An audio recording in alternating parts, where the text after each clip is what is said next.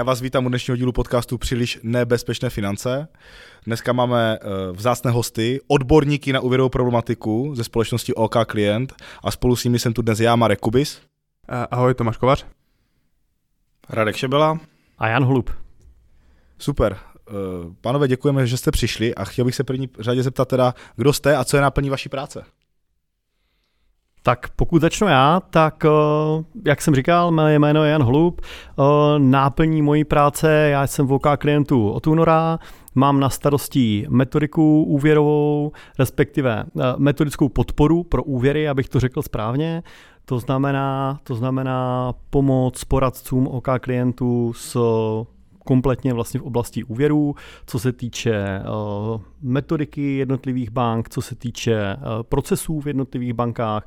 Máme na starosti s Radkem školení a v podstatě i v jednání s bankama o, o dalším zasmluvnění a podobně. To znamená celou tady tuhle agendu. Jak jsem říkal, nastoupil jsem v únoru vlastně k Radkovi do týmu, řekněme, to znamená Radek má na starosti velmi podobnou agendu, je tady v podstatě real, ale to vám řekne asi sám.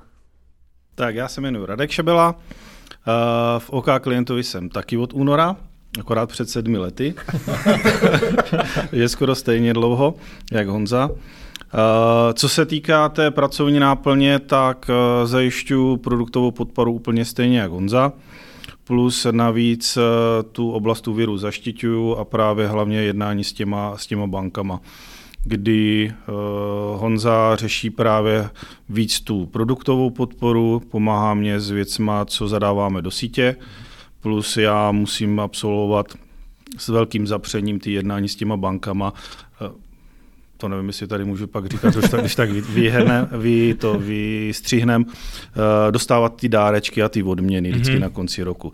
Takže on za to za mě odpracuje a já pak se chrámnu všechny ty dárečky. Je to řehole.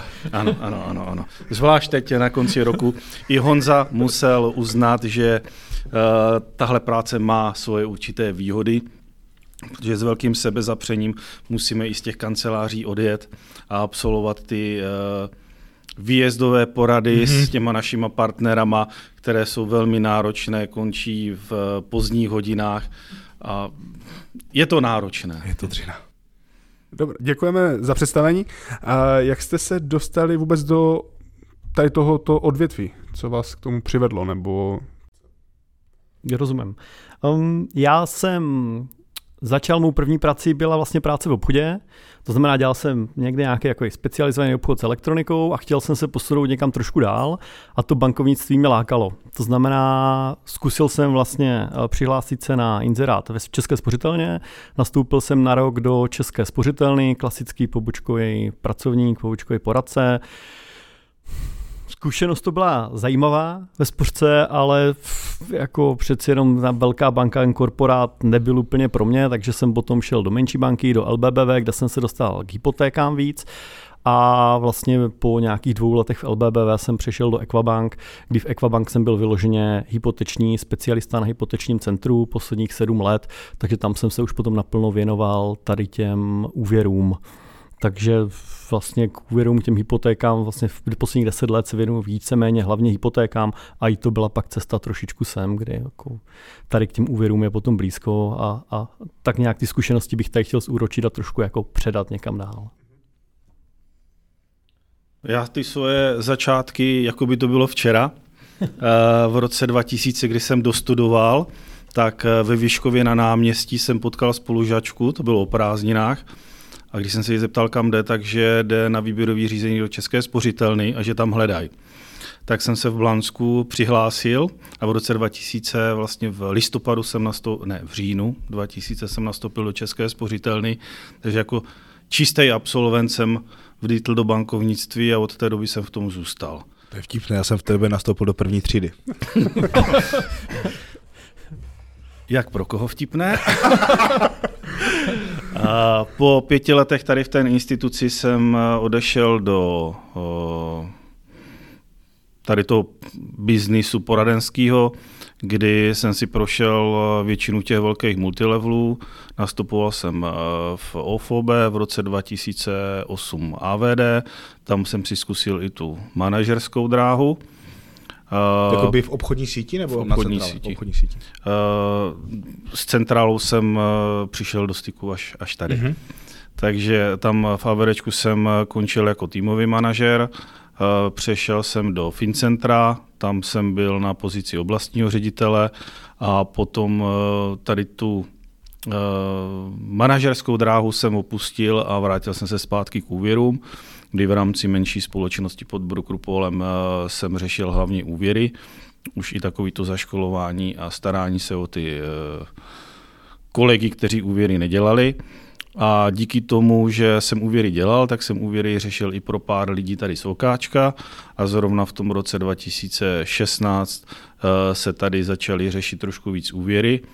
A dostal jsem nabídku, z té nabídky vzniklo výběrové řízení, protože mě bylo řečené, že pokud bych o to měl zájem, tak můžu nastoupit, tak jsem řekl, že ano, ale bylo mi řečeno, že je, sorry, on je tady ještě druhý zájemce, takže nabídku stahujeme a jdete do výběrového řízení.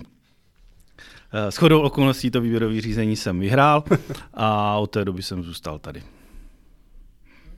Super, děkujeme. Eh, já bych přešel asi hnedka k žhávému tématu a to je, co si myslíte o aktuální situaci na hypotečním trhu. No, těžká otázka. na začátek. Aktuální situace je samozřejmě špatná, až bych řekl téměř bídná.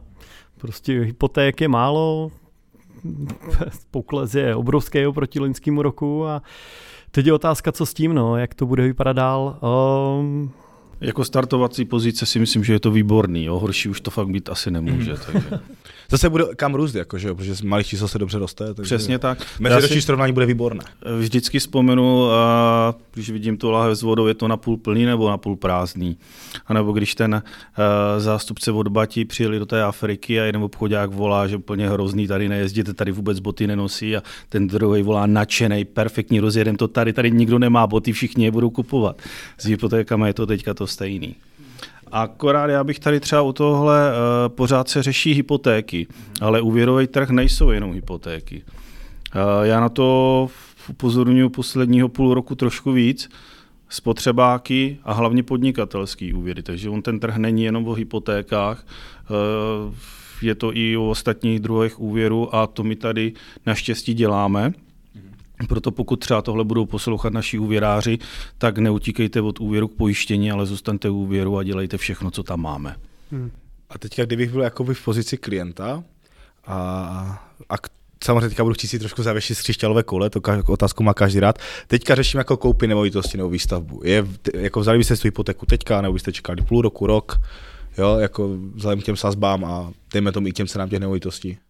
No na to je ta otázka trošku jiná. Potřebujete řešit bydlení hned nebo počkáte? Řekněme, že mě to teďka úplně nepálí. Není to něco, že bych to musel okamžitě řešit. Eh, když to začnete řešit teďka jenom papírový, tak minimálně rok máte eh, řešení papíru a pak v pohodě můžeme řešit hypotéku. Jo. Tady totiž u toho to je zas eh, počkat nebo nepočkat. To není o tom, jestli ta situace taková je nebo není, ale jestli to potřebuji řešit nebo Jasně. ne. Pokud nepotřebuju, Zas uh, hezký příklad sám na sobě. Chtěl jsem uh, rekonstruovat dům, uh, už od března řešíme papíry. Díky tomu jsem naštěstí ještě nic nemusel nakupovat ani řešit a je otázka, kdy se vůbec s tou rekonstrukcí začne. Protože ta situace během posledního roku se změnila tak, že pokud nemusím, tak je výhodnější třeba toho půl roku počkat a ty ceny prostě nahoru už se šponovat více nebudou. Eh, je zase otázka, jak to bude s eh, nějakou poptávkou, vůči tomu i nabídka. Jo, ceny energií, všechno. Za mě je to docela dost eh, vyšrobovaný nahoru uměle. Vytápění nemovitostí, peletky. Peletky se nezdražily kvůli tomu, že by jich bylo málo, ale kvůli tomu, že lidi začali blbnout a ve velkým si nakoupili dva, tři roky dopředu. Tím pádem ten trh vykoupili a takhle je to se vším ostatním. Takže dneska, pokud nemusím, tak v některých věcech je potřeba počkat.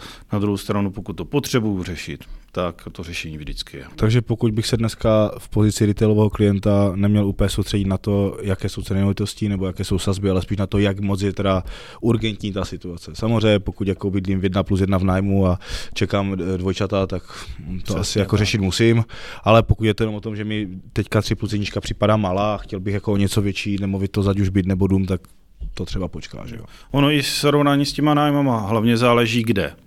Jasně. Jo? Někde jsou ty ceny úplně v pohodě, někde vůbec nemá cenu tu kupovat a je lepší jít do nájmu a počkat si tady na tohle. Já bych v tomhle souhlasil s Radkem. Jo? Já bych taky, pokud bych chtěl pořizovat nový bydlení, já už bych se postupně začal dívat, jo? protože člověk, než vybere nemovitost, to mm-hmm. čtvrt roku, půl roku klidně trvá. Teď je otázka, na co čekat. Jo? Čekat na pokles sazeb, čekat na pokles sazeb můžu rok, můžu čekat dva, těžko říct. Jo? Čekat na pokles nemovitostí, myslím si, kdybych dneska našel nemovitost, dneska už si myslím, že se dá s těma prodávajícíma do určité mm-hmm. míry jednat a pobavit se s nima o tom, jestli ta cena, za kterou jim to nabízí, je jako reálná, nebo jestli se domluví na nějaké slevě.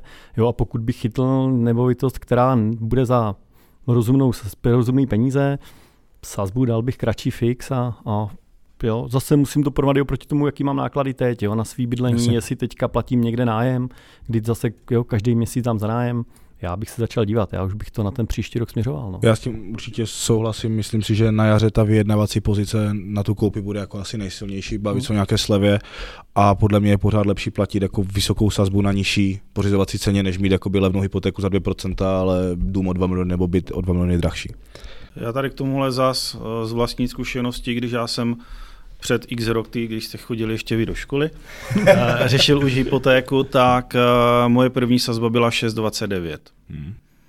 Jo, což je opravdu těch 11-12 let zpátky. Uh, ty příjmy nebyly takové, jak jsou dneska, oproti tomu i ceny nemovitostí hmm. byly, byly nižší. Tam jsme 3 plus 1 kupovali za 2 miliony, jo, což dneska Někde je zhruba... jako Blansko? Jo, jo Blansku. Dneska je to zhruba dvakrát tolik, ale oni i ty příjmy tomu odpovídají. Takže to, že dneska a reálně řešíme sazby kolem 6%, je to to stejné, co já jsem řešil před 12 rokama. A ten eh, výhled pak dál, i v rámci té poradenské, eh, když si projdete s klientama třeba tu třetí, čtvrtou, pětiletou fixaci, tak můžete trošku to hodnotit. Jo. Tady se k tomu strašně moc vyjadřují ti, kteří třeba nemají za sebou ani to pětiletý fixační období s klientama, anebo si prošli pár refixů po třech letech. Jo, když eh, to absolvujete s klientama třeba třikrát, čtyřikrát po sobě, tak se na ty věci taky trošku díváte jinak. Jasně. Je tam jaká ta jako zkušenost už dlouhodoba. Bohužel. Nebo bohudík, jak se to vezme. Teďka jsme se vlastně bavili o té potřebě toho samotného bydlení. pokud už teda ten člověk se rozhodne si vzít tu hypotéku, máte třeba nějaké, nechci říct úplně doporučení, ale třeba nějaký tip nebo nějakou radu, na co si dát při té žádosti pozor? Je to něco takového, s čím jste se třeba v poslední době nějak setkali? Za, za mě, jako pokud vezmu já jsem dlouho pracoval na té druhé straně v tom bankovnictví, takže když vezmu, jako s čím jsem se já potkal, tak jako z mýho pohledu největší problém je to, že klient si úplně dobře tu investici nepromyslí, nespočítá. Jo. Myslí na tu první prvotní investici, na to, kolik mě stojí mm-hmm. ten dům, ta nemovitost, ta výstavba, jo, ale už neřeší na ty, ty, další věci, které zatím stojí. Jo. Typicky je to u výstavby, kde samozřejmě ten rozpočet, jako který si klient naplánuje na začátku, tak vypadá velmi pozitivně a ono potom se to všechno prodraží a, a všechno zdraží a tady zjistím, že je to na druhou stranu třeba manželka tam mě přivedla na to, jo, že, že plot a, a um, zahradu kolem domu. Jo. Říkám, takovou věc člověk vůbec nepočítá, mm-hmm. když staví dům, vůbec ho nenapadne, že by potřeboval plot kolem baráku. Že jo. Jo, a pak, pak postaví Kde jako... pak skončí. No, ano. Je to tak, jo, postavíte barák, nemáte dlažbu, nemáte plot, zjistíte, že plot stojí milion, když nechcete jako klasický, tam jenom pletivo. No. Ano. Takže takovéhle věci určitě jako promyslet si to důkladně dopředu, tu svou investici a rozmyslet si, jestli na to fakt jako mám nebo ne, jo, i u té koupě.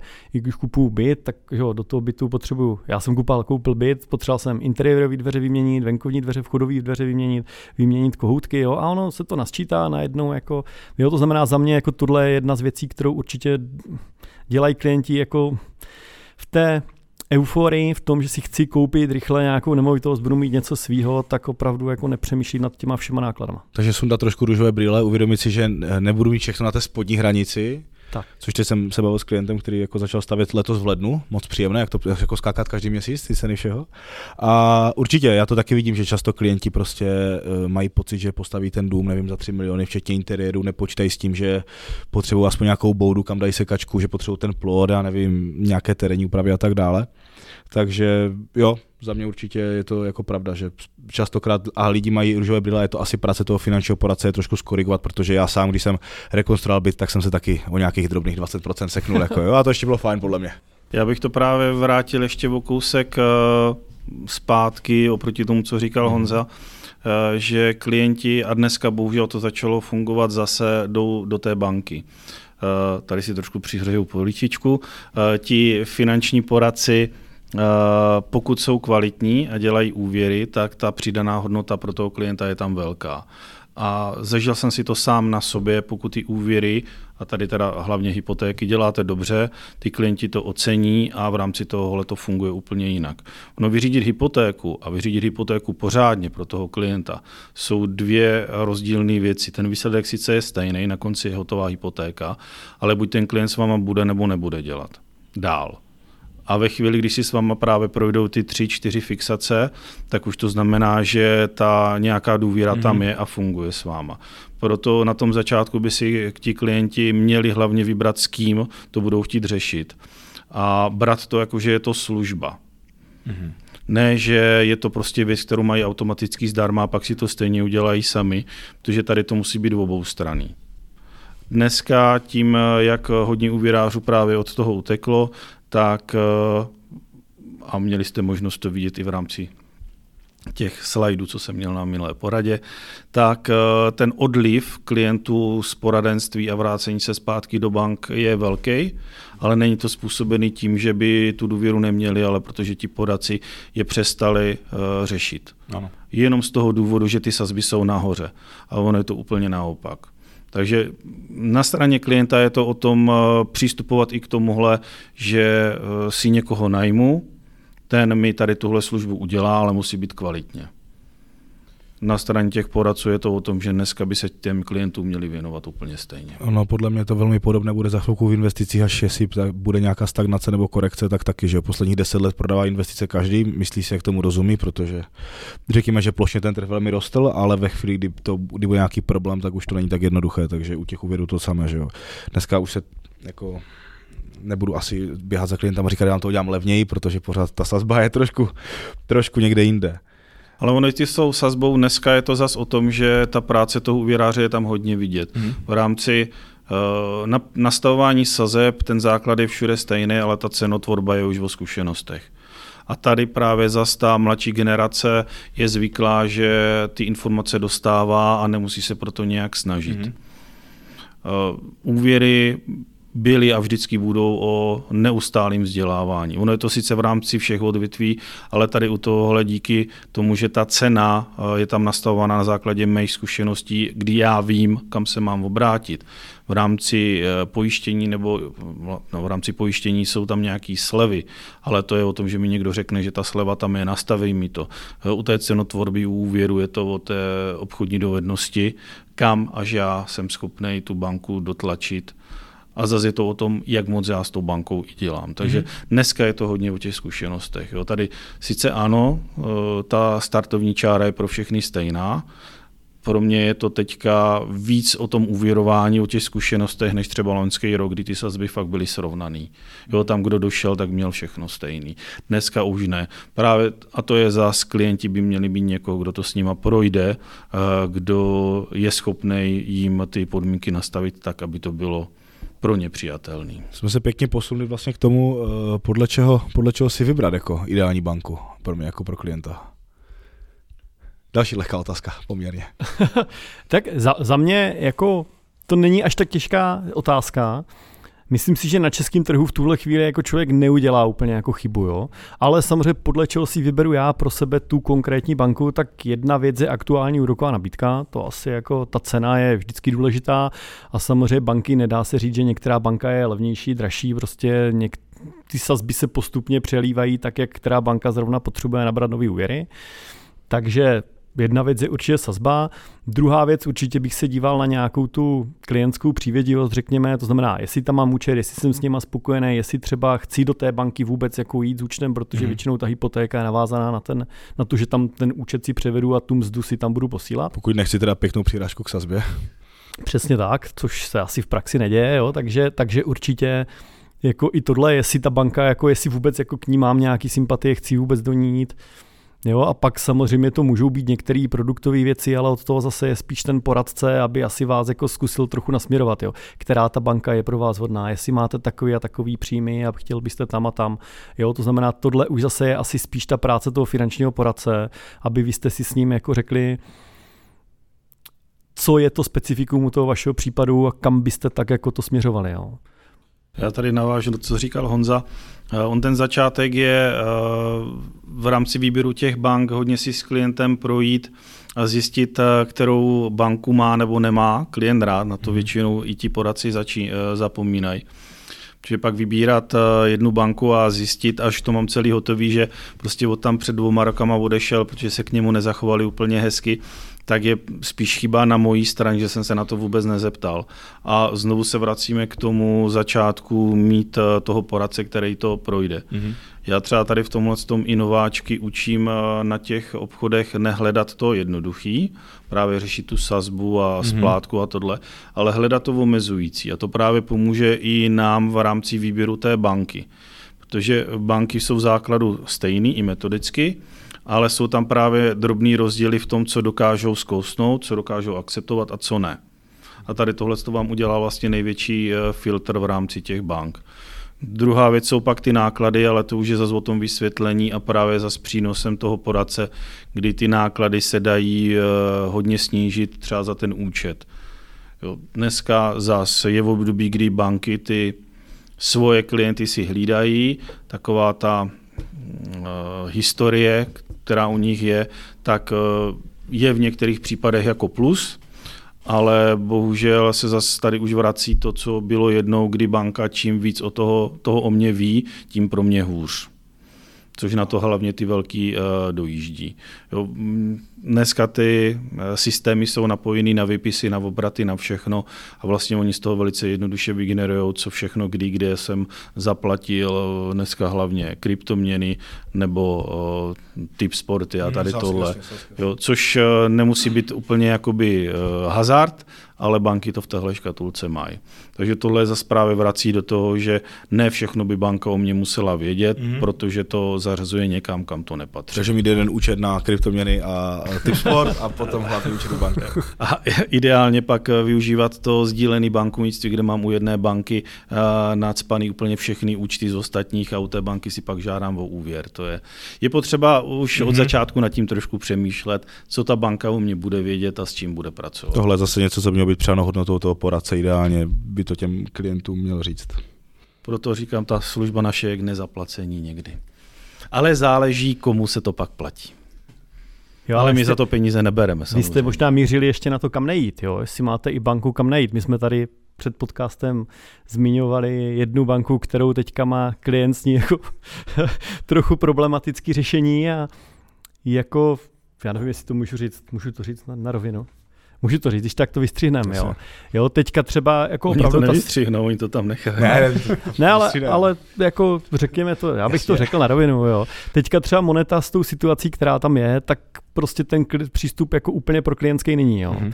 A teď je otázka jenom, jestli já, když jsem si tam dělal před třema rokama hypotéku, jsem tohle mohl tušit nebo ne, že ta situace se v té bance změní a najednou ta banka ty hypotéky chtít nebude a v podstatě jako i ta domluva s ní potom bude velmi jako složitá. Jo.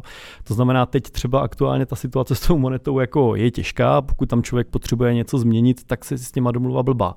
Takže i taková banka, M-banka taky v podstatě přestala dělat hypotéky, protože jako je to pro ně není v tuhle chvíli zajímavý biznes. Jo. Budu citovat Ale... pana Beneše. My jsme nepřestali dělat hypotéky. My jsme akorát zvedli sazby a hypotéky berem pořád. Moneta, ne. moneta je nechce. Ne, a pan Beneš říkal, že jestli chcete, jestli chcete poradce naučit prodávat hypotéky, tak ho máte nechat udělat, prodat hypotéku M-banky v tuhle chvíli. Jo? Pokud uh, poradce dokáže prodat hypotéku od M-banky, tak je to dobrý obchod. Sice špatný poradce, dobrý obchod. To, to není, ale to je spíš s těmhle podmínkama, pokud někdo prodá klientovi hypotéku, tak je dobrý obchodník. U nás asi jako úvěrář by skončil, ale je pravda, jsou tam A to zase právě naráží na to, co jsme se bavili už předtím, která banka ano a která ne. I dneska jsou případy, kdy u té M-banky ta hypotéka se udělá, mm-hmm. protože prostě M-banka umí udělat věc, kterou nikdo jiný nevezme. A právě klient, pokud to potřebuje řešit, tak zas eh, my jsme o to, aby jsme ho trošku jako mm, neusměrnili, ale upozornili na ty rizika a řekli mu, kam už se pouštět nemá, aby vycházely ty čísla, ale i tak se mu to může vyplatit a splníme to, co on potřeboval. Mm-hmm. Takže je to tak, že vlastně z té situace, kde jsme, kde v podstatě mám pocit, to bylo jenom o sazbě, kdo byl levnější, tak tam se to nosilo, jsme se posunuli do té situace, že ten poradce má mít přidanou hodnotu a vědět spíš, kde ten klient je uvěrovatelný s tímhletím konkrétním jako účelem. Jo. No tohle spíš pomůže právě v tom filtrování. No jasně. Jo, on ten začátek, kde jsou nejlepší podmínky pro každého klienta, je důležitý. Jasně. Jo. Ale právě tím, aby se předešlo tomu, že veberem, ve, vezmeme tu nejnižší sazbu a nejenom zjistíme, že tenhle účel ta banka neveme, mm-hmm. to je za právě chyba toho poradce. Proto uh, by to měl brát odzadu a ty, ty omezení. Mm-hmm. Když jsme u těch parametrů té hypotéky, jak se díváte na splatnosti?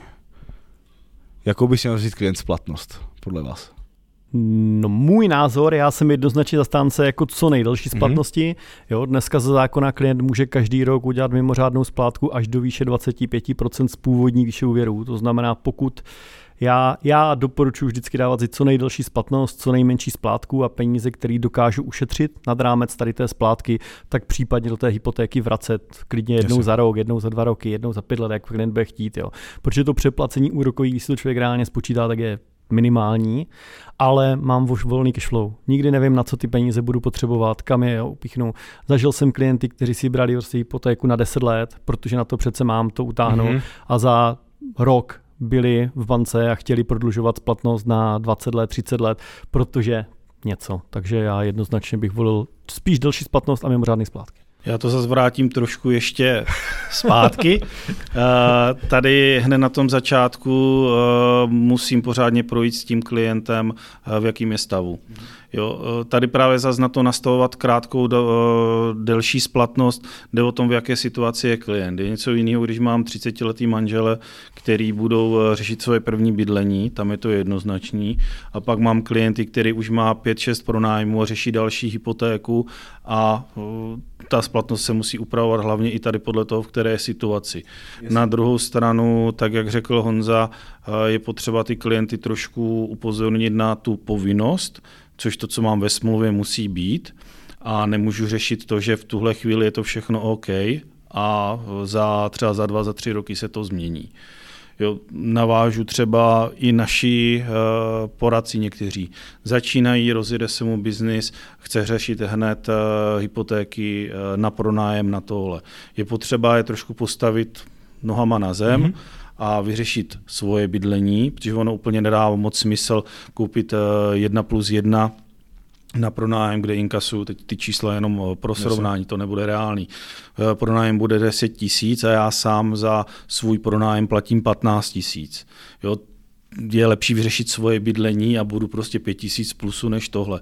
Takže i eh, s ohledem na to, co ten člověk má před sebou, v jakým je stavu, tak bych řešil i ty splatnosti s tím navážu třeba i na fixace. Já když jsem si bral hypotéku, tak z začátku jsem taky dával 3-5 let, až vlastně teďka třetí otočku jsem dal teprve desetiletou. A to jsem teda neviděl, že bude tahle situace. Takže já mám teďka ještě dalších 8 let vystaraný, protože mám nízkou sazbu, ale... Zkušenosti. ale eh, i tak bych to stejně řešil i u těch mladých. Jo, tam je potřeba uh, i ty fixy, i tu splatnost prostě nastavit tomu, co by mohlo uh, se stát, hlavně tu splátku, aby pro ně bylo přijatelný a další věc, eh, jejich rozpočet. Je něco jiného, když s někým žijete 5-10 eh, let, ten rozpočet už víte prostě, jak bude vycházet. Pokud někdo spolu je třeba dva roky, zakládají rodinu, nemají vůbec představu a hlavně nový bydlení, a to je zase, jak to říkal Honza, to není jenom o tom bydlení, jsou tam veškeré ostatní výdaje, tak ten rozpočet si musí sednout. Takže tři, pět let eh, ne delší fix, eh, splatnost na co nejdíl, jakmile si ten rozpočet eh, sedne, tak za každý refix je de facto řešení nové hypotéky. To není jenom nastavení sazby. To je zase právě ten špatný přístup některých těch méně zkušených úvěrářů, nechci říct mladší, protože ono tady to není nikdy ani o věku, ale i k té fixaci přistupovat úplně stejně, řešíme hypotéku, projít znovu ten rozpočet, všechno. Jo, dneska ve chvíli, kdy nějaký úvěrář, který fungoval třeba 2-3 roky, uh, plače nad tím, že nemá co dělat, tak uh, jenom kdyby si prošel ty hypotéky všechny, který dělal, tak v rámci péče o toho klienta tam najde hromadu, hromadu práce, která by se mhm. měla ještě dodělávat. Zmínila se v souvislosti se splatností fixace. Eh, je pravda, že před rokem jsme klientům radili, ať si dají fixaci co nejdelší. Jak to vidíte dneska? Dneska jsme na opačné straně. Dneska čím kratší, tím lepší. A ono se s tím možná pojí otázka na refinancování dvoje fixace, protože já se často setkám s názorem uh, od finančních poradců, že ať si, že to je jedno, jakou si klient vezme fixaci, ať se jsme dlouhou i dneska, protože samozřejmě to přece za rok, za dva může zrefinancovat za směšné poplatky. Zajímalo mě, jak to jako vidíte vy, protože já si myslím, že tady ta, osobně tady ta doba jako už dlouho nevydrží, že by mě pustila banka v rámci fixace za 800 korun jako do jiné banky. Jsme zrovna dneska si k tomu e, nějaký články četli. E, tady je obrovský otázník účelně vynaložený no. náklady. E, za mě je špatně říkat jedno i druhý. E, říkat klientům, že je to v pohodě, že to můžou kdykoliv e, doplácet, to je věc, která platí teď. Mm-hmm. Jestli bude za rok nebo za dva, nikdo neví. E, v rámci toho, těch informací na trhu, a to je zas ten za mě negativní vliv médií, sociálních sítí, všeho, kde někdo něco prostě napíše, někdo se toho chytne a už se to bere jako hotová věc. Jo, když eh, je potřeba pokud tady v tomhle tom se chcete pohybovat, tak brát doopravdy ty seriózní články. Brát to právě, já si o našem regulátorovi myslím už svoje, zase díky těm zkušenostem, co jsme spolu absolvovali. Samé pozitivní věci. Samé pozitivní věci, ano. Ale uh, třeba tyhle informace bych začínal u nich. Jo, regulátor se uh, musí montovat úplně do všeho. Mm-hmm. I ty účelně vynaložené náklady se k tomu vyjadřuje nejvíc. Takže bych si uh, k tomu vycházel z těch článků, kde se pak prostě nějakou cestou dostanu zpátky, buď k ČNB, nebo prostě k těm organizacím, který tady o tomhle tom fakt rozhodují. A zrovna ty účelně vynaložené náklady se teďka hodně, hodně řeší. Jo, bylo to, teď to myslím probíhá nějakým uh, námitkovým řízením a uh, čeká se, co z toho bude. Takže v tuhle chvíli vlastně vůbec není jasné, jestli ano nebo ne a jestli ano, tak kdy. Jo, což ale znamená, že to nemůžu klientovi uh, slibovat. A za s těma fixacama dneska ano kratší, ale když se podíváte na ty výše těch sazeb, ano. tak jedno, dvoulety fixy jsou vysoko a to je fakt procento, procento a půl. Takže přichází spíš tři nebo pět let. Mm-hmm. A dneska, pokud někdo řekne, že za tři roky budou účelně vynaloženy náklady, tak lže, protože to neví nikdo, to neví ani ti, co to budou schvalovat. Ale spíš jako je spíš jasný, že ten tlak je na to, aby se zvedly ty účelně vynaložené náklady. A... Ze strany těch jako institucí finančních. No, ze strany institucí ano, ze strany regulátora a co se k tomu vyjádřoval i finanční arbitr, tak právě úplně přesně naopak. Jo, celý zákon 257 je, na, eh, to je vlastně ten nový zákon, který nám v roce 2016 eh, zavedl tady veškeré ty restrikce, registrace a omezení a DTI a prostě to, co musíme splňovat, tak eh, je na ochranu spotřebitele. Jo, tam to není o ničem jiným. A ČNB bude hájit spotřebitele. Účelně vynaložené náklady, tak jak jsou finanční instituce, je o tom, že spotřebiteli tam nějaký náklad naroste a ČNB to oproti tomu bere tak, že si ty instituce chcou nějakým způsobem garantovat zisk. Mm-hmm. Jo, že účelně vyložené náklady používají na krytí uh, ztráty mm-hmm. v rámci toho biznisu.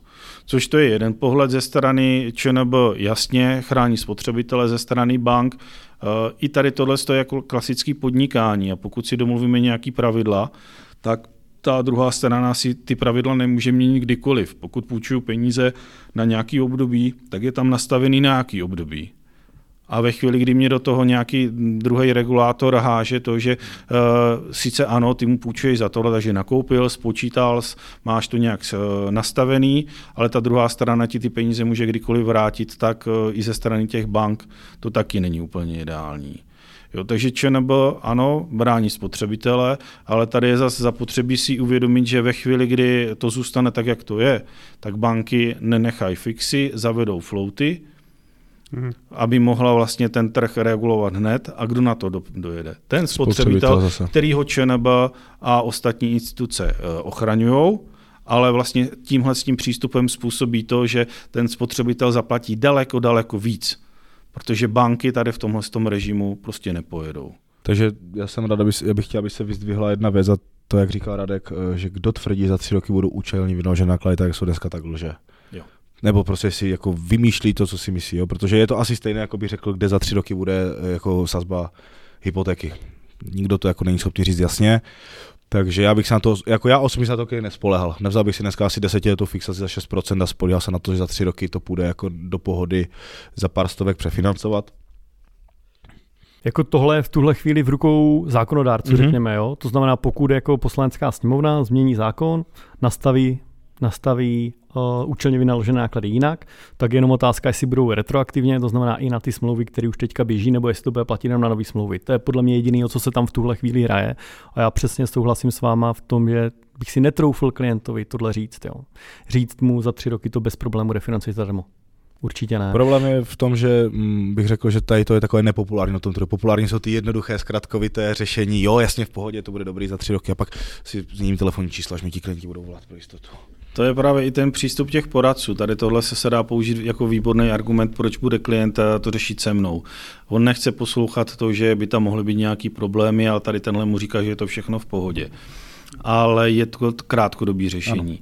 Jo, pokud eh, tohle chce někdo dělat díl, prostě budou klienti, kteří eh, nebudou poslouchat ty uh, reální věci, ale nechají si uh, věšet bulíky na nos a budou věřit tomu, že to prostě tímhle způsobem bude, tak na to dojedou. A vždycky se mě vyplatilo s těma klientama jednat tím prvním způsobem. Říkat, jak to je, upozornit na ty rizika. Zůstali se mnou ti klienti, kteří poslouchali a ti klienti se mnou dělají doteď tady ti krátkodobí eh, potom zjistí, že ten dotyčný jim kecal a s ním nechcou dělat, za mnou už nepůjdou, protože ví, že jsem měl pravdu, se stydí, ale přesně. Jo, takže tam tak jako tak by na to, ten dotyčný na to dojede a se mnou prostě zůstávají klienti, kteří to berou vážně. A kdybychom na, na, na závěr těm hypotékám jste si mohli zavěštit trošku, jak teda bude vypadat, jak kam půjde trh, jak bude vypadat sazby třeba za rok, za dva? Co si tak myslíte? Já začnu věštit. Jo. Aha. Podle mě za rok budou sazby plus minus tam, kde jsou teď. Myslím si, že žádná větší změna nebude. Za dva roky si myslím, že už by mohly být ty sazby na tom líp. To znamená, budou níž trošku. A co se týče prognózy na vývoj trhu, myslím si, že příští rok už bude v ohledně hypoték veselější. Myslím si, že těch hypoték už bude víc tím, jak ceny nemovitostí drobně klesnou lidi už taky trošku se rozkouká i zjistí, že ono to asi úplně rychle ty sazby dolů nepůjdou, tak jak byl teďka ten šok z toho skokového zdražení, tak si myslím, že příští rok už prostě si spousta klientů hold jako zvykne, že ty sazby se tak nějak ustálily kolem těch 6%. A myslím si, že postupně se ten prodej těch nemovitostí zase rozhýbe, ale asi bude příští rok pořád ještě trošku slabší. Samá pozitiva sociální jistota. já nejsem asi úplně optimista tady v tom, no. Ale ne, ne, jako já si myslím, že třeba do těch dvou, tří let to opravdu jako vrátí. Lidi budou chtít bydlet, jo, ty prodeje budou, ty refiny potom zase začnou probíhat, jak ty sazby půjdou trošku dolů, jo, ten trh se prostě rozhýbe postupně. Ale nemyslím si, že to bude zase úplně jako rychlý, jo, že by to jsme za rok si tady podávali ruce a říkali si, že jsme na rekordním roku 2021, jak byl loni, to asi nebudeme. No. Ono tady v tomhle, já jsem už o prázdninách a jsem v tom trošku větší optimista než Honza, i než většina odborné veřejnosti. Jsem říkal, že některé věci se projeví ještě do konce roku. Ono, to projevování jsem si představoval trošku víc, nicméně dneska jsme se sazbama pod 6%. Dají se dělat hypotéky pod 6%. Když to vemu před tím půl rokem, bylo 7%. Jo, 6, 8, 6, 9. To. Takže to mírné snížení je vidět už teď, ale bohužel není to tím trhem, ale konkurenčním prostředím. Jo, kdy banky vlastně nereagují na to, co se děje na trhu, tak jak jsou nastavené sazby, eh, máme nového guvernéra, který zatím drží to, co, to, co říkal, takže ta úroková sazba je tam, kde, nebo o čem jsem se trošku zmiňoval, ale úplně z jiných důvodů, než který jsem já sám za sebe trošku očekával. A během příštího roku když v médiích teďka vidím, jak všechny navádí, zdražuje se, jo, jsme v nejhorší situaci a všichni běžte za zaměstnavatelem a všem zvedne mzdy, tak de facto pokud tohle zafunguje a v médiích nikdy nelžou, tak během čtvrt roku máme všichni třikrát, čtyřikrát takový mzdy a pak je úplně jedno, že máme 7%. Rozhýbe se hypoteční trh, budeme kupovat ty drahé nemovitosti. Mm-hmm třikrát, čtyřikrát budu mít vyšší mzdu, to se mi líbí takové věštění, to by jako pokračoval. To, ještě to ani, ale já jsem právě včera chytl zprávy na ČT1 a tam dole v těch článkách to, to valilo, že uh, vás naučí, jak si říct o vyšší mzdu a všechno, takže jako z, tady Ty z, těch, z, těhle, z, těch, uh, z téhle strany je to všechno strašně krásný, ale to se zase právě vracím v tom, že tyhle věci jsou teďka strašně zajímavé, média o tom chcou mluvit, ale je to úplně vytržený z kontextu. Aktuálně, jo. Dobrá, kdybychom se přesunuli z oblasti hypoték, tak existují samozřejmě ostatní úvěrové produkty. Uh, jenom v krátkosti třeba pro posluchače můžeme zmínit překlonovací úvěr. Uh, jste zastánci překlonovacích úvěrů, nebo je to dobrý úvěrový produkt? v kontextu toho, že teďka se to stavební spoření poměrně intenzivně řeší? Uh, co to je překlenovací úvěr? tak úvěr se stav... Oproti hypotéce. No, uh, tak může být nezajištěný mm-hmm. a řeší by tou potřebu, že jo? A to je asi jako jediný rozdíl. Pak jsou tam jiné parametry, splatnost a jsou tam a tak dále. splatnost, jiná, je tam nižší splatnost, Nebyl, nebyla tam anuitní splátka kolikrát, že jo? Že to... to, to jsem právě, si vás taky trošku vyzkouším. Super, úplně. Zas přijde někdy. tak žád, žádný úvěr asi jako moc lidí neudělá, pokud nemá to stejné no, žádný ne, no, a ten překlenovák, samozřejmě tam není ta anuitní, anuitní splátka a pořád dlužím stejnou jistinu, že jo? Radek to myslel možná Trošku. Ne, ale to, přesně tohle ale jsem chtěl slyšet, já, já, jestli pánové je ten rozdíl.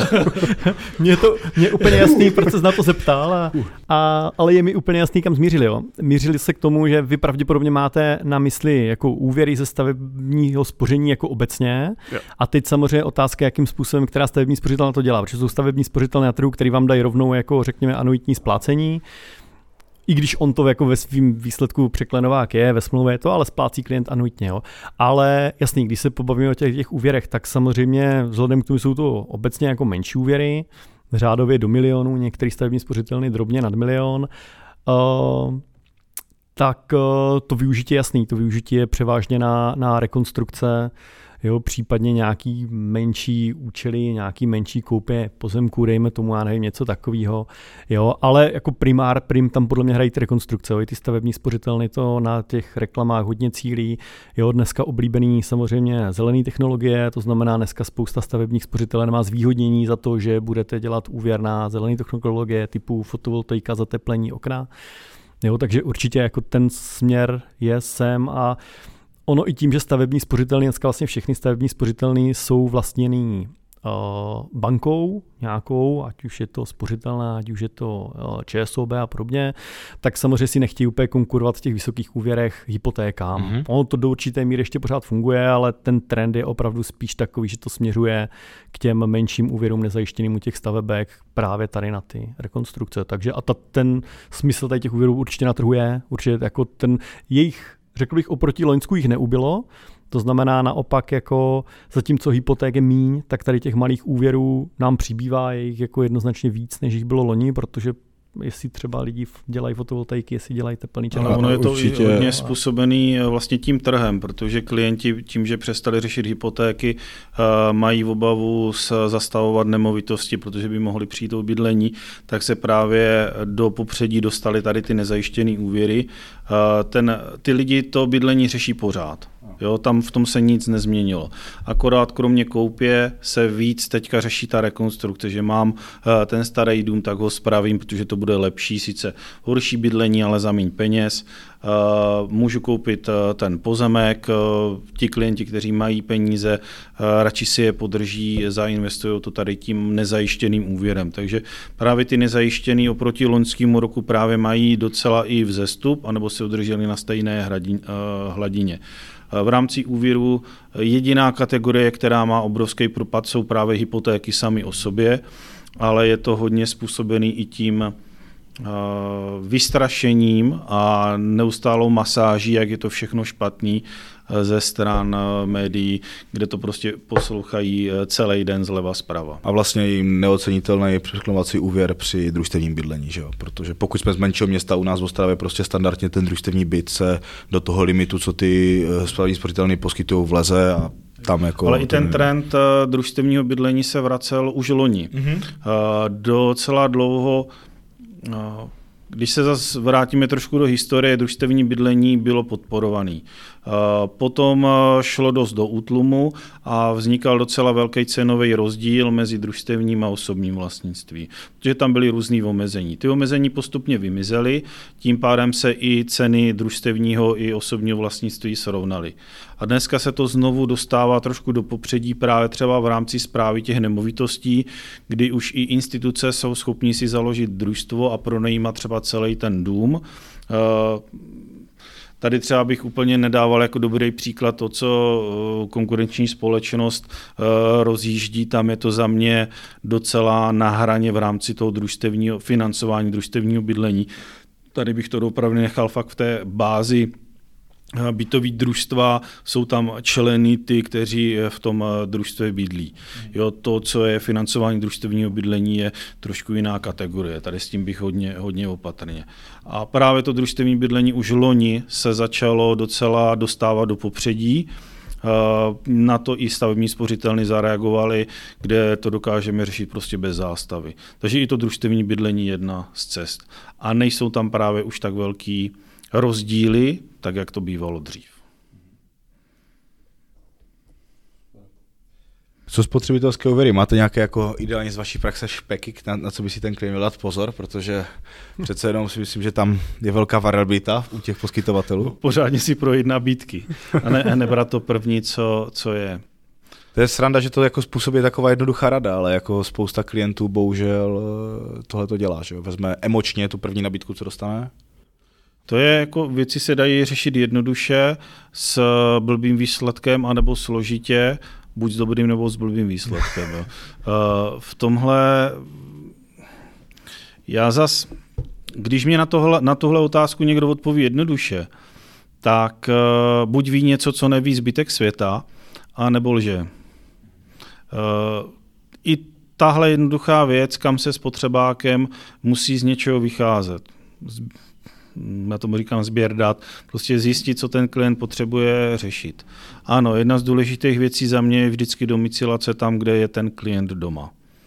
Pak zjistíme, jak na tom ten klient je příjmově a ve chvíli, kdy to třeba nemusí úplně vycházet, tak můžeme vybírat i ostatní banky. Vždycky by se mělo počítat s tím, kde klient je a k tomu pak přidávat to ostatní. A za mě spotřebáky mají obrovskou nevýhodu v rámci toho nastavení, že ty sazby jsou až na základě scoringu. Ač reklama, no vlastně reklama nikdy nelže, ale je tam napsaný právě těma malinkýma písmenkama od. Takže tohle je už zase jenom na eh, přehledu toho poradce, co klientovi dokáže tam dát. Je samozřejmě otázka, co všechno zahrneme do těch jako uh, spotřebitelských úvěrů. Jo? Když se budeme bavit o bankovní nabídce, tak za mě jako jsou v rozdíly samozřejmě v sazbách, ale obecně zase, já nechci chválit banky jo, na trhu, ale myslím si, když si klient vezme od banky, klasické banky na trhu u nás spotřebitelský úvěr, tak úplně jako blbě neudělá. Může mít horší sazbu, může mít nějaký blbý poplatek, ale v zásadě jako nebude to nic, kvůli čemu by se dostal do nějakých finančních mm-hmm. problémů a pokud si najde dobrého finančního poradce, tak ten mu poradí ať to někam přefinancuje, ať ušetří. Jo. Problém za mě jako ve spotřebit, eh, spotřebitelských úvěrech je jednoznačně nebankovní sektor a nedej bože takový ty mikropůjčky, řekněme, se tomu správně říká, do výplaty, jo. To je jako úplný peklo. Když jsem se s tím potkal zase v bankovnictví, jo, když prostě vidíte, klienta nemá na výplatu, půjčí si prostě 2000, aby to dotáhl nějak do té výplaty do toho 15. než mu ta výplata přijde, pak zaplatí 2200 zpátky a takhle to jako plácá co dva měsíce to si myslím, že je fakt jako cesta jako úplně špatně. To znamená za mě rada, pokud můžu já dát radu klientům, pokud jim banka nechce půjčit, tak se zamyslet nad tím, co dělám já blbě a, ne, a, ano, a nezamyslet se nad tím, jako proč mi ty banky nechtějí půjčit a najdu teda tu cestu někde mm-hmm. jako úplně jinde, jo, protože ta cesta někde úplně jinde je pak většinou jako cesta už jako... Ono je pravda, že ať jako ty banky pochválíme, tak to riziko si umí pořešit celkem dobře, takže pokud někomu nechcou půjčit, tak tam je většinou jako oprávněný důvod. Je to často vidíme i v těch investicích, jako jo, že prostě jasně firma si půjčí radši u, u klientů v dluhopisech, než aby šla do banky. Hmm. Proč asi? Takže takže tak. Jo, to mě navádí, jak jste říkali, do výplaty, tak do hypotéka, to je taky takový dobrý produkt. Co?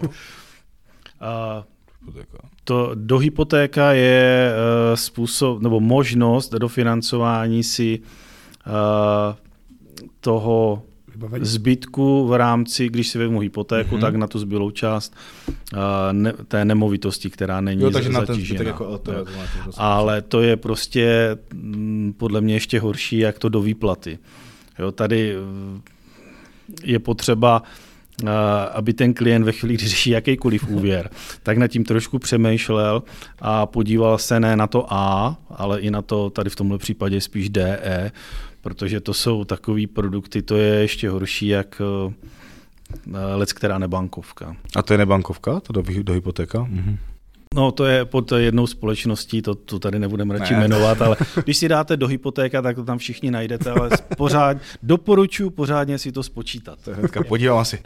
jo, tam je jeden velký problém, tam je jednorázová splátka, tuším dva roky po tom, co vám to půjčí ty peníze. Jo, to znamená, vy jako nesplácíte, jestli půjčíte peníze a pak za dva roky prostě zaplatíte já nevím, jestli tam je 20%, tam je, myslím, jako úrok zpátky, řekněme, to znamená, že zaplatíte, nebo 25, tak zaplatíte prostě 125% toho, co jste půjčili jednorázově za dva roky. Kde na to vezmete? Jo? Oni to mají inzerovaný třeba jako do financování výstavby, to znamená, vychází vám rozpočet, to, co vám dala banka, tak si do LTVčka doberete nějaký peníze ale kde to po té výstavbě vezmete do těch dvou letý peníze, takže bacha na to. Jo, tady se zase vrátím úplně to zpátky. Pokud řešíte úvěr, vemte si dobrýho finančního poradce, na kterého máte reference. Ne, jako jednoznačně, tak ty nebankovky, to je fakt jako Mám tady jednu společnost, z které můžu ty poradce jenom doporučit. to až pak na konci, až to nebudou moc vystříhnout. Eh, dobře, co kreditní karty? Honzo, vy, vy, Honzo, vy jste byl v bance, takže jste se s ním určitě setkal hodně. Já, já kreditku mám, mm-hmm. používám ji, používám ji úplně běžně, jsem s ní maximálně spokojený. Takže z tohohle pohledu z mýho člověka, který tomu nechci říct, že rozumí, ale který ví, jak s tou kreditkou fungovat, tak za mě kreditka je jednoznačně dobrý nástroj. Na druhou stranu hlavně ve spořitelně prodej kreditek byl šílený lidem, kteří nepotřebovali, nevěděli, co s ní, nevěděli, jak s ní fungovat, jenom prostě, takže jako bacha na to, jo. Za mě jako jednoznačně dobrý nástroj, já kreditku používám, platím s ní prakticky všechny své nákupy, mám tam nějaký zvýhodnění za ty nákupy, nějaký procento zpátky, vždycky po výplatě prostě pošlu peníze, splatím celou, celou kreditku, mám vyřešený na nějaký cestování, na hotely, na, na půjčení nákupy auta, online, nebo na něco jako na nákupy online, tak za mě jako super nástroj. Takže já jsem jednoznačně stance. Super nástroj a teďka, te, jako jaký to je pán, nebo takhle, eh, z té praxe, protože samozřejmě ta kreditka, když se využívá správně, je jako perfektní věc, už jenom protože svoje peníze můžu třeba nechat někde vydělávat a těch 55 dní mám bezúročné období. Jaká je, jako kdybyste měli říct nějaký poměr, kolik procent klientů s tím takhle umí nakládat a kolik to vezme, že je peníze navíc, vyčerpe to a pak to splácí děláme s těma splátkama? Mm, jasně, většina lidí bude těch, co to používají špatně. Já jsem zase, když vezmu tu, tu praxi, zažil lidi, kteří měli prostě v rodině, manžel, manželka měli 400 tisíc na kreditkách limity a celý vybraný dlouhodobě. Jo. Manželka chtěla kožich třeba na no, Vánoce. Jo, úrok přes 20% na všem, to je jako, jo, to je to fakt to je jako, refinancování. Jo, jako. přesně tak, jo. Tam je to samozřejmě, pokud to někdo používá takhle, tak je to celý blbě. Jo, pokud mám prostě kreditku, mám mít celou vybranou, jo, a to vidíte v těch registrech pak, když tu při tom při té žádosti vyjede klient a vidíte prostě 80 tisícová kreditka a každý měsíc 79 500 vybraných, jo, tak to je celý špatně. Ale pokud ji používám tak, jak mám, tím, že opravdu platím jako penězma banky a pak to prostě v bezročním období splatím, tak za mě jednoznačně, takže bacha na to. No. Ještě bych se možná zeptal takhle, jaký vy byste klientům doporučili limit na té kredice? Dejme v tomu podstatě jsem- to, co běžně jako v měsíci utratím, si myslím, že mi bohatě stačí.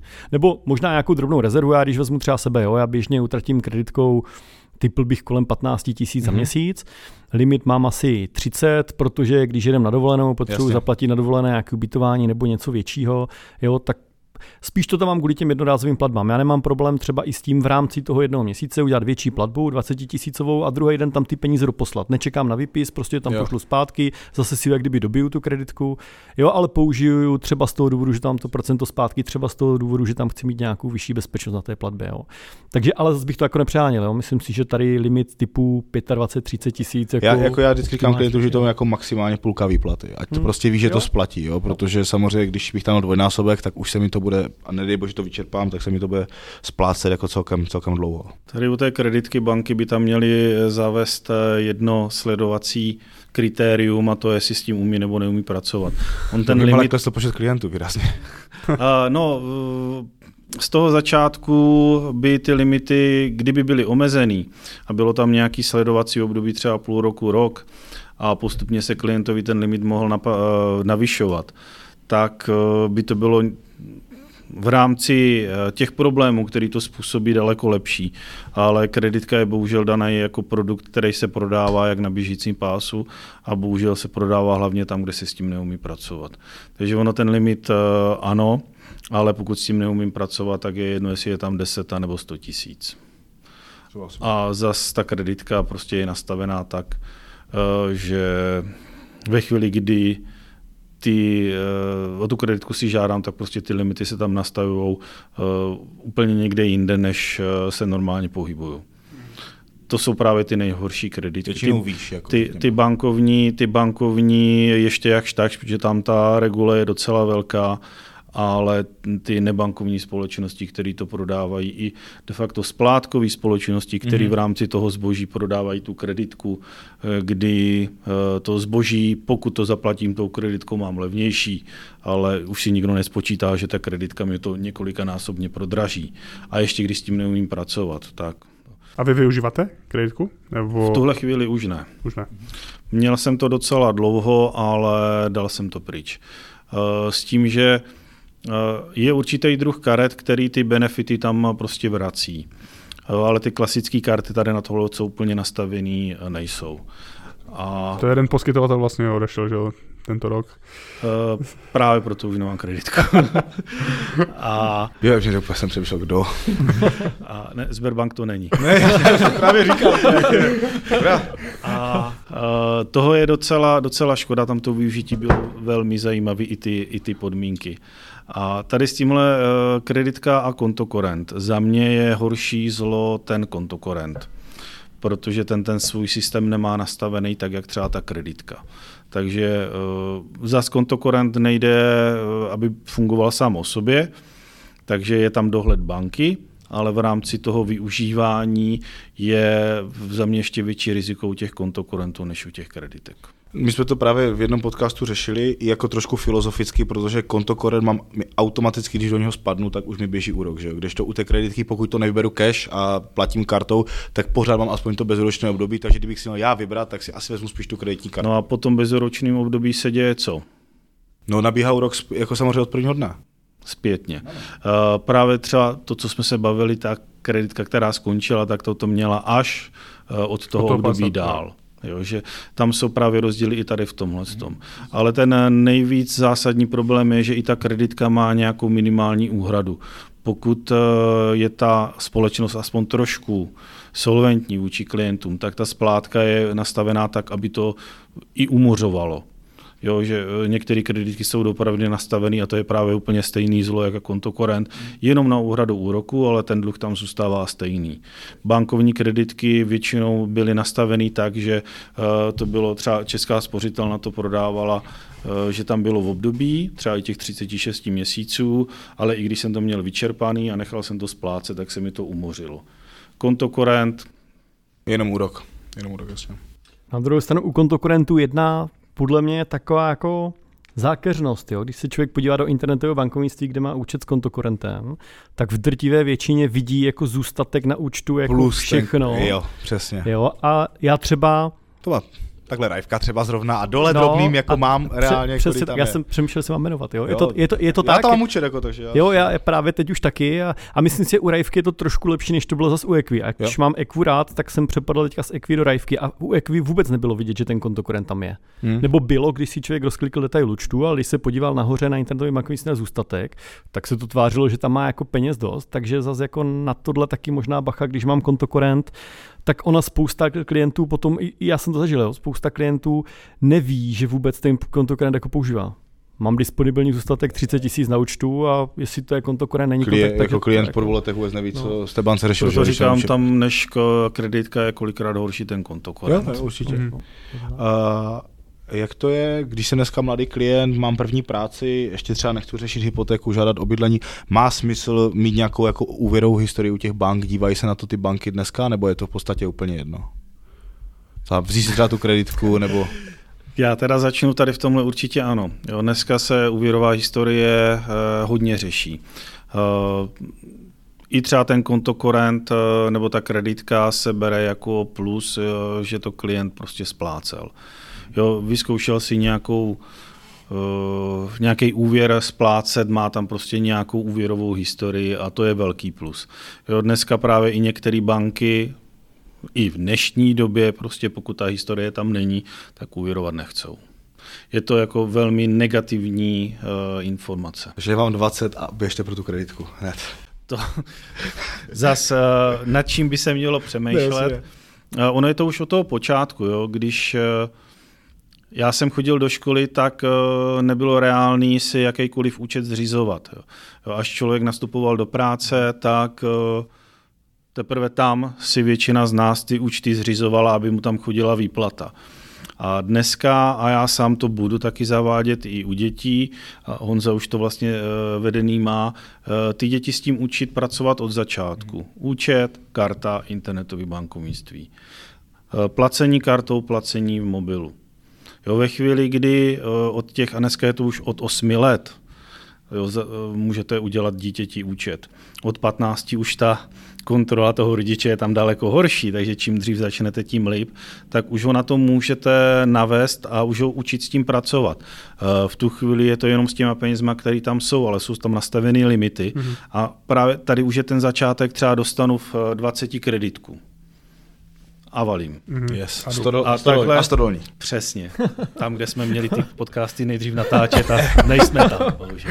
Tady je taková zmínka, že se některé podmínky a změnily. Bude druhý díl. Takže eh, když od těch třeba 10-12 let s tím pracuje, tak zvykle je tam takový limit a on neřeší, že je to půjčený nebo nepůjčený. Je tam limit, musím s tím takhle pracovat, eh, ty peníze tam jsou, ale musí mi to vydržet na tu určitou dobu. Takže dneska i v rámci té výchovy eh, jsou úplně jiné možnosti a právě díky tomuhle tomu se pak může zabránit, že když se dostane k těm penězům, konto, kurent, kreditka, jakýkoliv limity, tak s tím umí pracovat. Mm-hmm. Jo, tady největší ta nesplácenost je právě u těch, kteří si k tomu nějak moc nepřičichli, nedostali se s tím do styku a najednou jim někdo lupne 25 tisícovou nebo kreditku s 25 tisícovým limitem. Co udělá? Bude nakupovat, dokud to půjde. Mm-hmm. Protože s tím neumí pracovat. Zakázané ovoce. Ano. no a asi poslední otázku vlastně tohoto dílu bych se chtěl zeptat. Eh, podle čeho jste si vy vybírali banku? Bylo to jenom čistě prostě kvůli hypotéky nebo Vím. Já jsem byl zaměstnanec banky, takže já jsem to měl poměrně jako jednoduchý. Jo. Já jsem samozřejmě zaměstnanecký účet měl, ale když bych měl říct, podle čeho bych si teďka vybral jo, banku, tak jo, za mě jako strašná výhoda, na co jsem si zvykl u Equi a co má třeba i ta Rajvka teďka, tak je to, že můžu vybírat z jakéhokoliv bankomatu zadarmo. Jo. Protože účet zadarmo, abych dostal s běžnýma službama zadarmo, dneska asi na trhu problém úplně není. V tom ty malé banky poměrně jako hodně pomohly, kdy jako já, když jsem měl první účet ze studentského na běžné, mi převáděli ve spořce tehdy, tak jsem za něj platil 109 korun a byl jsem z toho takový jako, říkal jsem si, vydělával jsem 12 tisíc čistého, říkal jsem si stovku jako za účet mi přišlo dost. Jo tak jsem šel do M-banky, že jo, tam měli první účty zdarma postupně, tak nějak přes ty zaměstnanecký. No a dneska už jako, že jo, běžný, že máte účet zadarmo, jo, vedený u většiny bank asi to tak je.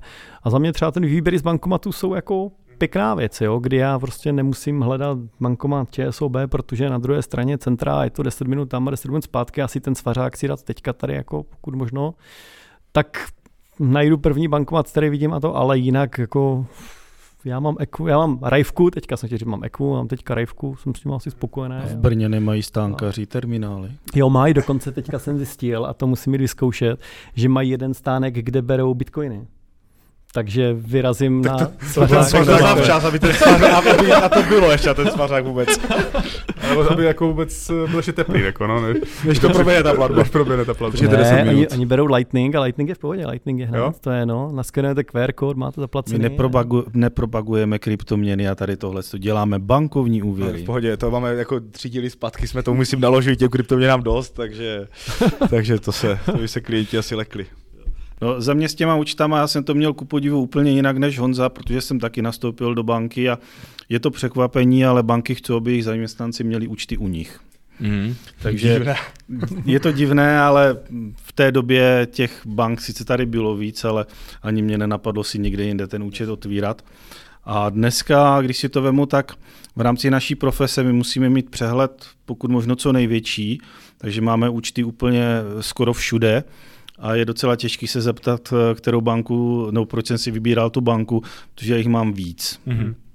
Uh, ta hypotéka je takový asi nejčastější ukazatel, ale v dnešní době už to není o tom a zase já na to upozorňuji i ty eh, nováčky, někdy i ti služebně starší, ať se s těma klientama baví, kde všude mají účty. Jo, dneska už to fakt není o tom, že bych měl jeden účet, ale to říct, u 80% lidí tam dva až tři účty jsou. Minimálně dneska i s těma spořícíma účtama se to jako migruje I tady, velmi i tady často. S tím, s tím. Jo, a tam právě třeba uh, spotřebáky uh, mají povinnost mít účet tam, kde je, kromě některých společností, ve většině případů tam, kde je uh, ten úvěr poskytnutý, tak tam mít i účet. Hypotéky ty tu povinnost nemají, ale ve, skoro vždycky to tam je, páč je na to navázaná docela Výrazná zajímavá sleva. sleva. Mm-hmm a tím pádem už většinou to rozjedu na dvě, dva, tři účty. Takže dneska jako tady v tomhle tom. A ještě pak byl jeden ukazatel, odkud ten klient je. Eh, dneska to už úplně moc eh, neplatí, ale třeba ty bankomaty nebyly úplně všude. Mhm. Dneska i na menších eh, obcích, městy si tam ty bankomaty jsou. Dřív to tak nebývalo, takže jsme i řešili tu dostupnost. A tady právě zas měla jedna státní instituce ty pobočky skoro všude, pak tam rozjeli i ty bankomaty, pak je eh, ten modrý gigant eh, sebral a fungují, teď se to jmenuje všechno trošku jinak. Eh, I třeba tohle to byl ukazatel, podle čeho vybírat ten účet. A obzvlášť třeba ještě nebyly výběry z bankomatu zdarma, že jo? Takže když mám prostě českou spořku na vesnici jako jiný bankomat, tak si asi neudělám komerčku. No. Přesně. No a Radek mířil na jinou instituci. Já vím, ale, ale je, je, to tak, já jsem třeba byl taky překvapený, kolik lidí i u těch hypoték nebo u těch půjček řešilo jako jako jestli budou mít bankomát, jestli prostě jako, jo, jestli si budou moct vložit u sebe někde na vesnici peníze nebo ne, takže jako je to, tak je to určitě. Ta, je pravda, že ta instituce už zašla i přijímat jako platební karty, že jo, jiných než hmm. uh, té jedné ano, banky, jako, ano. takže to progres nezastavíme v Česku. Zase třeba, když vezmu Equ, v Equi hodně lidí řešili vkladomaty a vkládání peněz, takže i tahle hmm. množina... Ale víš, že v Equi jako... už nepracuje. Já vím, já vím, ale... ale to love brand, hlavně Equa, Equa už není. Je, je, ne, je, je, to tak, ale třeba hodně lidí fakt jako až pro mě třeba překvapivě, kdy já jako bez hoto, nebo hotovost v podstatě jako nemám, platím kartou, nepotřebuju hotovost, nedostávám peníze v hotovosti, jo, ale spousta lidí řešilo, jak vkládat na, na účet, takže i třeba tohle. A za mě pak sam, samozřejmě ty, ta aplikace mobilní, řekněme, to je jedna z věcí, kterou bych jako člověk, který má všechno v mobilu a všechno jede, vše, všechny své finance od tady běžného účtu až po akci a kryptoměny, tak jde všechno přes mobil, až mi se beru mobil, tak, tak budu chudý. Jak... Ta, to ta hotovost mít... přijde, ale až vás Radek začne pouštět na ty vězní porady.